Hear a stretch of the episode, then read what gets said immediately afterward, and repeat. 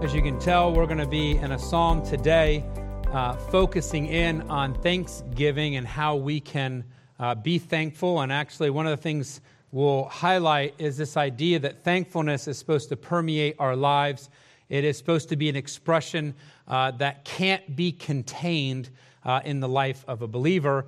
And so we'll be diving in uh, to Psalm 105, 1 through 6, I call seeking and telling.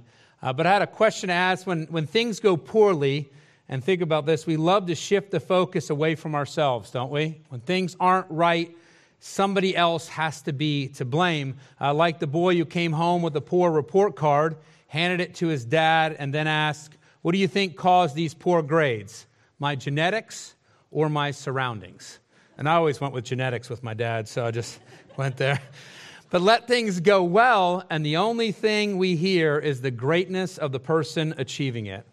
There is minimal regard for the work of others. A running back talks mostly about their amazing run, not the key blocks and play calling that made it possible. Successful professionals talk of their drive and their focus, rarely of the parents that instilled it. And Christians quickly promote their work for the Lord instead of promoting the grace and goodness of God in using them for the work. You see, when things are how we like them, we focus on ourselves. Gratitude is the exact opposite of that, which goes counterculture uh, to our world where we're constantly elevating self.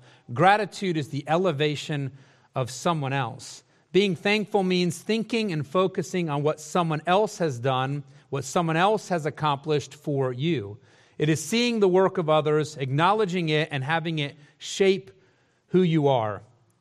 Gratitude is a perspective, not a periodic occurrence. And for the believer, gratitude is critical. Our thankfulness to God is really key to our spiritual survival. Lack of gratitude can lead to self elevating theology, to explaining away God's word, to embrace our selfish culture, to excusing ourselves from work because we've done enough or we are too busy. Lack of gratitude can destroy any effectiveness that we could have. So, as we look this morning at the topic of thankfulness, gleaning lessons and actions from Psalm 105, before we started, I just wanted to give an overview or a picture of what biblical thankfulness looks like. I'm going to just run through a few items just to, to get our mind thinking about how important thankfulness is. Uh, thanksgiving is commanded. Psalm 50, 14 says, Offer unto God thanksgiving and pay thy vows unto the Most High. It is also commended. Psalm 30, 4 through 5 says, Sing unto the Lord, O ye saints of his, and give thanks at the remembrance of his holiness. For his anger endureth but a moment, in his favor is life. Weeping may endure for a night, but joy cometh in the morning. Thanksgiving is given in times of trial. Look at the life of Daniel. Daniel 6:10 states this, now when Daniel knew that the writing was signed, which was a rule that he couldn't pray, couldn't bow down to any other god except for the king, he went into his house and his windows being opened in his chamber toward Jerusalem, he kneeled upon his knees 3 times a day and prayed and gave thanks before his God as he did aforetime. It's given in times of protection. Psalm 9, 1, and then 4 through 5 says this I will praise thee, O Lord, with my whole heart. I will show forth all thy marvelous works, for thou hast maintained my right hand and my cause. Thou sattest in the throne, judging right. Thou hast rebuked the heathen, thou hast destroyed the wicked, thou hast put out their name forever and ever. Thanksgiving is given before a simple meal. John 6 11 says, And Jesus took the loaves, and when he had given thanks, he distributed to the disciples, and the disciples to them that sat down, and likewise of the fishes as much as they could. But it's also given for the completion of a major project. Go to Nehemiah 12 27. And if you're following along, trying to flip through your Bible and keeping up, I'm impressed. So, uh, because I, I have to write all my verses down for fear I won't be able to find them up here. Uh, it goes on, it says, And at the dedication of the wall of Jerusalem, they sought the Levites out of all their places to bring them to Jerusalem to keep the dedication with gladness, both with thanksgiving and with singing, with cymbals, psalteries, and with harps. We are not to be casual or occasional about thanksgiving. Instead, it's supposed to be in constant abundance in our lives. Colossians 2 7 reads this rooted and built up in Him and established in the faith as ye have been taught, abounding therein with thanksgiving. Because we are instructed to be constantly giving thanks here on earth. Ephesians 5:20 says, "Giving thanks always for all things unto God and the Father in the name of our Lord Jesus Christ." 1 Thessalonians 5:18, "In everything give thanks, for this is the will of God in Christ Jesus concerning you." I hope we're getting the idea that God cares about thanksgiving and that thanksgiving is a critical disposition that should be in every believer. It's good practice because we will find that it's given eternally in heaven as well. Revelation 7 9 through 12 says this After this, I beheld, and lo, a great multitude which no man could number, of all nations and kindreds and people and tongues, stood before the throne and before the Lamb, clothed with white robes and palms in their hands, and cried with a loud voice, saying, Salvation to our God, which sitteth upon the throne, and unto the Lamb. And all the angels round stood around about the throne and about the elders and the four beasts, and fell before the throne on their faces, and worshipped God, saying, Amen, blessing and glory and wisdom and thanksgiving and honor and power and might be unto our God forever and ever. Amen. Thanksgiving is due God and will be given forever.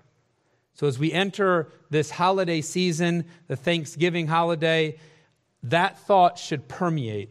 If you walk away with nothing, walk away with this. We are supposed to be thankful, not periodically, not when we feel like it, not just when everything is right, not when we just finish something great. We're commanded, commended, we're driven to constantly be thankful to Him. It is what He deserves, and it frames how we act and how we live our Christian life.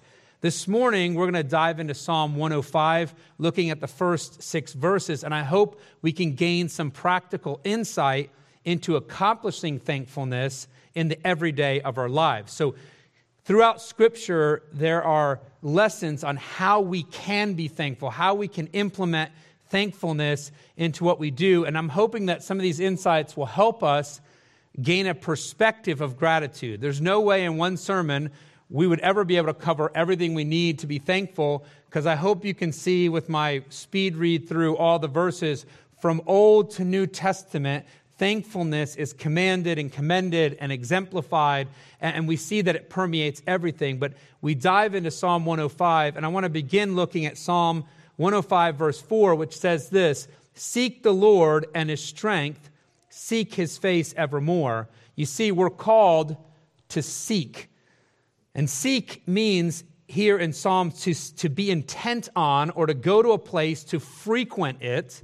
So there's an idea of of diligence in going there. It's to have a relationship, it's to investigate. The idea, if you're looking from a search perspective, is to search diligently. It often surprises me how diligently my kids will search for a lost toy. Every cushion removed, every drawer dumped out, everything in the house turned over to find the desired item. But have that same kid go look for socks in their own sock drawer. Any sock we're, we're happy with anything. And they come back in 15 seconds saying there's no socks.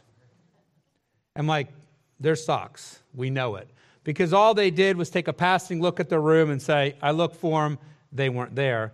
Thankfulness requires that we seek God. You will not be thankful if you're not seeking God, if you're not pursuing God, but it can't be for 15 seconds. It must be a diligent search seek God that way, and then it says seek for his strength. Now, when you look at the word strength, there's many connotations connected to strength firmness, fortress, refuge, majesty, protection. But the one that's shining out of this psalm is the concept of a hero, someone who accomplishes what we cannot fathom doing ourselves.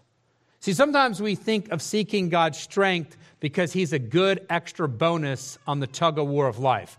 I'll add God to my, my team, and then I will win.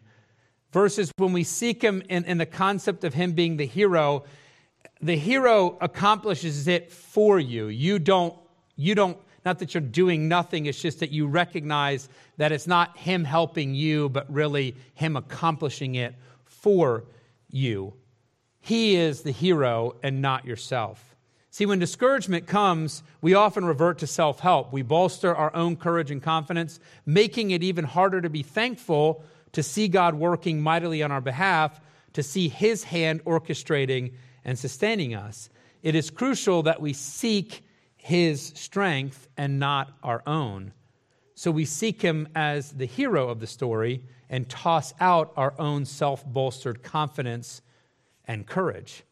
Our hearts can only rejoice in gratitude when all of self is stripped away and He is the hero of the story, and your complete confidence is safely grounded in Him. Because the hero is the one who is adored, the hero is the one that is sought, trusted to carry the day. It's the hero from whom no one attempts to steal the glory. It is the hero that is showered in thanksgiving. We don't compete with the hero but instead relish the time we get in honoring them. God, the only real hero, when seen by us as such, never needs to compete for attention, praise, or gratitude. And if He is in your life, you recognize that you've made yourself the hero of your own story. Seek His strength, and then it says, seek His face, which in Scripture, when you're seeking someone's face, you're seeking their presence. And the idea here is that you're seeking his company, but, but deeper than that, you're seeking the relationship that comes with it, to desire to be with him constantly. And so, this psalm, and we're going to talk about the start of Oh Give Thanks, centered in there is this idea that to be thankful to God, you must seek him, and you must seek him the right way, diligently, not a passing interest. He's not just something you think about periodically, but instead there's a diligent search for him.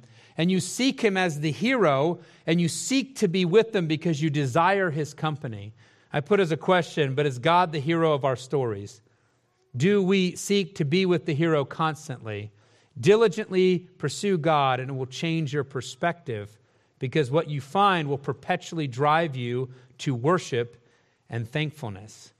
Thankfulness is a perspective that requires seeking, and then it prompts us to tell. And this is the rest of those verses 1 through 3 and 5 through 6.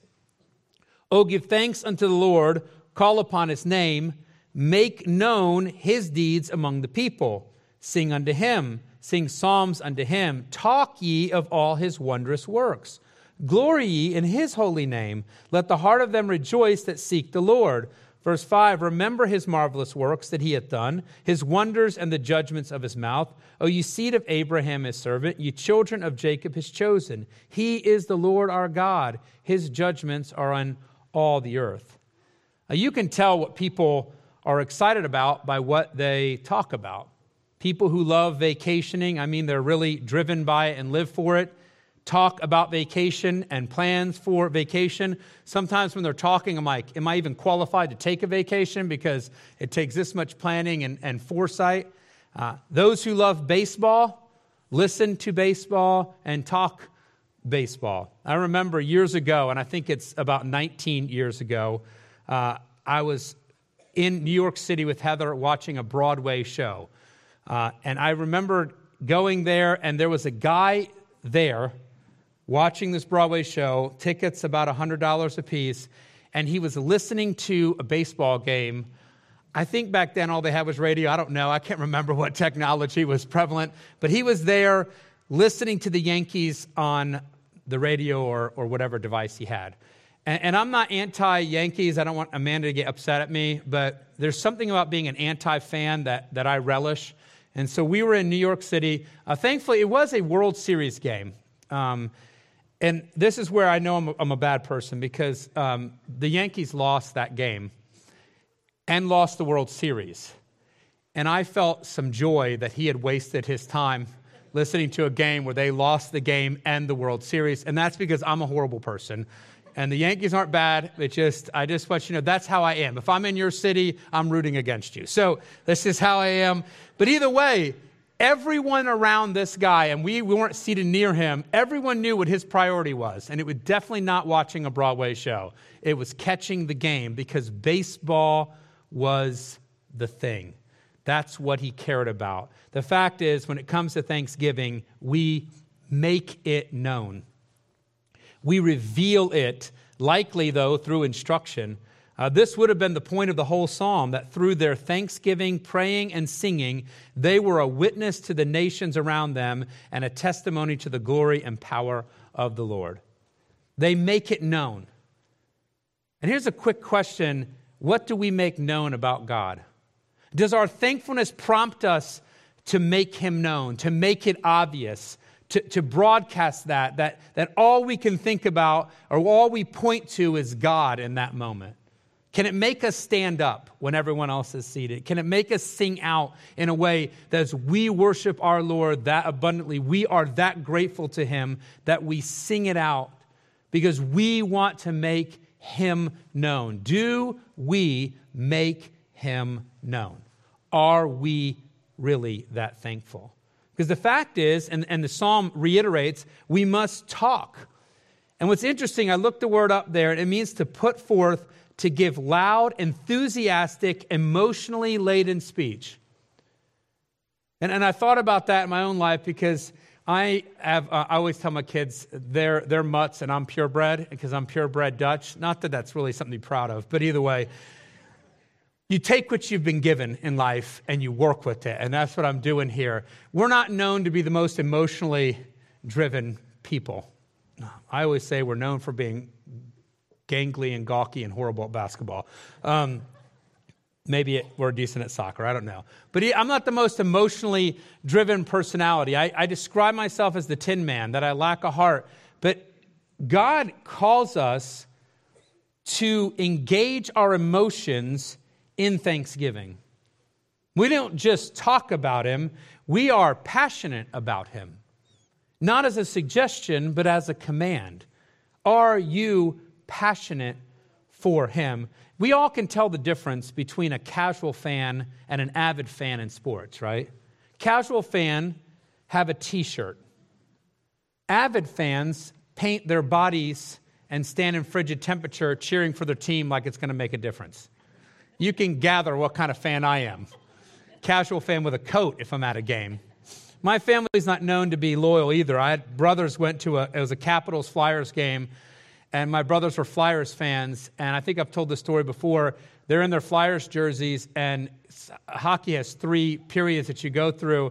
And after the first period, uh, the Flyers were losing. So my brothers blew 150 bucks a pop to get Capitals jerseys to put them on. And then the Capitals started losing, and they switched again. So they didn't even have enough integrity to stick with it. That's not an avid fan an unintelligent one who wastes a lot of money, but not avid. If you switch jerseys, not avid. But the avid fan, we know. We know what it means to be there and to be that engaged in the team and in the game. Thankfulness is nurtured when we are avid tellers and proclaimers, not when we own a t shirt. Too much of Christianity in a Western easy world because that's we, we live with minimal persecution. Even though we see it in, increasing it's nothing compared to what the world around us sees. We are too often t-shirt wearers. Our christianity is a t-shirt and sadly one that we're willing to change if it doesn't seem like we're winning thankfulness is nurtured in the realm of avid fanship real thankfulness to God requires you to be completely committed. But to make known, to tell, requires something of us that we remember, which means to keep in mind. We must be actively thinking about or meditating on what God has done and the unique ways He works. We must um, see His wonders, and that's the miraculous things of God. And then we need to understand His judgment. He is holy perfect and right.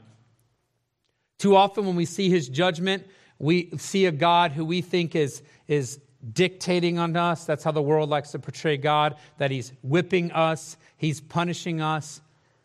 And the reality is this when you see God's judgment and you recognize that He's holy, perfect, and right, you take comfort in knowing there is no injustice when God judges. We know of injustice, don't we? Rulings that don't go the way they should. When we walk a journey and you think that's not fair, right? Our world is not fair. And we're going to encounter those things, and maybe more so. I was just sharing with Theron uh, with the ministry in Nicaragua, and we have pressure from the government there to try to steal the property. To the extent that we're moving computers off the property because we don't know if they're going to try to steal the property. Is it fair? No. But it's the world. We can expect the world to come unfairly. What you can expect from God, though, is that He will be right and He will be just. What a comfort to know that the holy, perfect, righteous God will always judge righteously, that there will be justice. It's hard to be thankful and grateful to God when we keep everything we know about Him a secret. The world, and I, I, speak of our culture, teaches that we should keep our faith private. I'm sure all of us have heard that before. Hey, you, you can have your faith, but you keep it to yourself. It's just between you and God. But Scripture mandates the opposite. We're to reveal and tell about Him. We are to keep God in mind at all times. Now, I know a specific culture dictates a different methodology. In a Muslim controlled world, they limit free speech. You cannot speak out in what we call the public street corner type of way. In China, when you go there, I had Christians, you're warned to be careful because you don't want to be accused by the government of trying to convert someone who's a Chinese national. So you might change how you approach it, but you don't change that you speak. And actually, if you read about people ministering in Muslim speaking worlds, uh, they're more thankful and more proclaiming than we would ever be. The fact is, no matter where you are, you're to reveal him, you're to make him known. Our faith is not our little secret tucked away forever. Instead, it is life and breath it should be the essence of who we are. What does that mean? If our faith in Christ and He and what He's done on the cross is the essence of who we are, then not revealing God should equate to not being. Let that sink in a little bit. How much of who you are is revealing who He is? How much of your focus is telling of him. Oh, give thanks unto the Lord, call upon his name. That's the first part of verse 1. But do we give thanks? Are we grateful? Do we have a perspective of thankfulness? So often I know we are periodically thankful. I find it in my own heart. So here we're sitting in a, in a Thanksgiving service, and people are singing songs of thankfulness, and I watch God's people worship and so Thanksgiving comes easier. You're, you're, led in worship by other believers and, and carried forward. And I think that's a beautiful, uh, beautiful part of fellowship in, in his family and in his church. But then I have to ask myself, but am I thankful like that outside of this? Because this is supposed to prompt us to carry that thankfulness forward into the all of life. If all is perfect and we have some free time to reflect, that's when we're thankful. But God wants more than that. He wants us to live out boldly our gratitude to Him. And it's not an easy task, but it's necessary, and He has given us insight into accomplishing it. So, are we seeking Him? And then, are we telling about Him? Do we make known our God through our gratitude? God has done everything for us, and it shouldn't be such a struggle as a believer to be grateful regardless of the circumstances. And I'm sure we can tell it's, it's harder to be grateful when things are difficult, when we're suffering, when we're journeying through oppression or difficulties of, of whatever type there might be. But we have to keep this in mind. Ultimately, God sent his son, Jesus, to earth for the sole purpose of redeeming his creation, us, humans, from their sin and rebellion. He gave all so that we could have eternal life. Jesus is the one who lived perfectly, died sacrificially, and rose victoriously from the grave. all so we can have eternal life. Understandably, if you don't know Christ personally, if you've never repented and believed, you would not be able to show real gratitude to a Savior you do not believe in. Though I want you to know nothing prevents you today from putting your faith and trust in Jesus Christ and believing exclusively on Him for forgiveness of sins. But Christians, we should be ashamed, and I use that word on purpose, we should be ashamed when we lack gratitude because we do know the one and only Savior. We do know his sacrifice and forgiveness. We do know his dying on the cross for our sins. We do know the victory of his resurrection and reign etern- eternally. We do know eternal life. So let's live out our gratitude in light of that. We are grateful to him. I'm going to go all the way back to the idea of a hero because he did something for us that we cannot do for ourselves. And the response of a believer is gratitude. And that gratitude is not just a quick thank you or maybe even just a song or two here and there, but instead is expressed in a life committed to him, knowing that everyone in the world needs the same hero. So, as believers, let's live out our gratitude in light of what he's done boldly in our world. Let's pray together.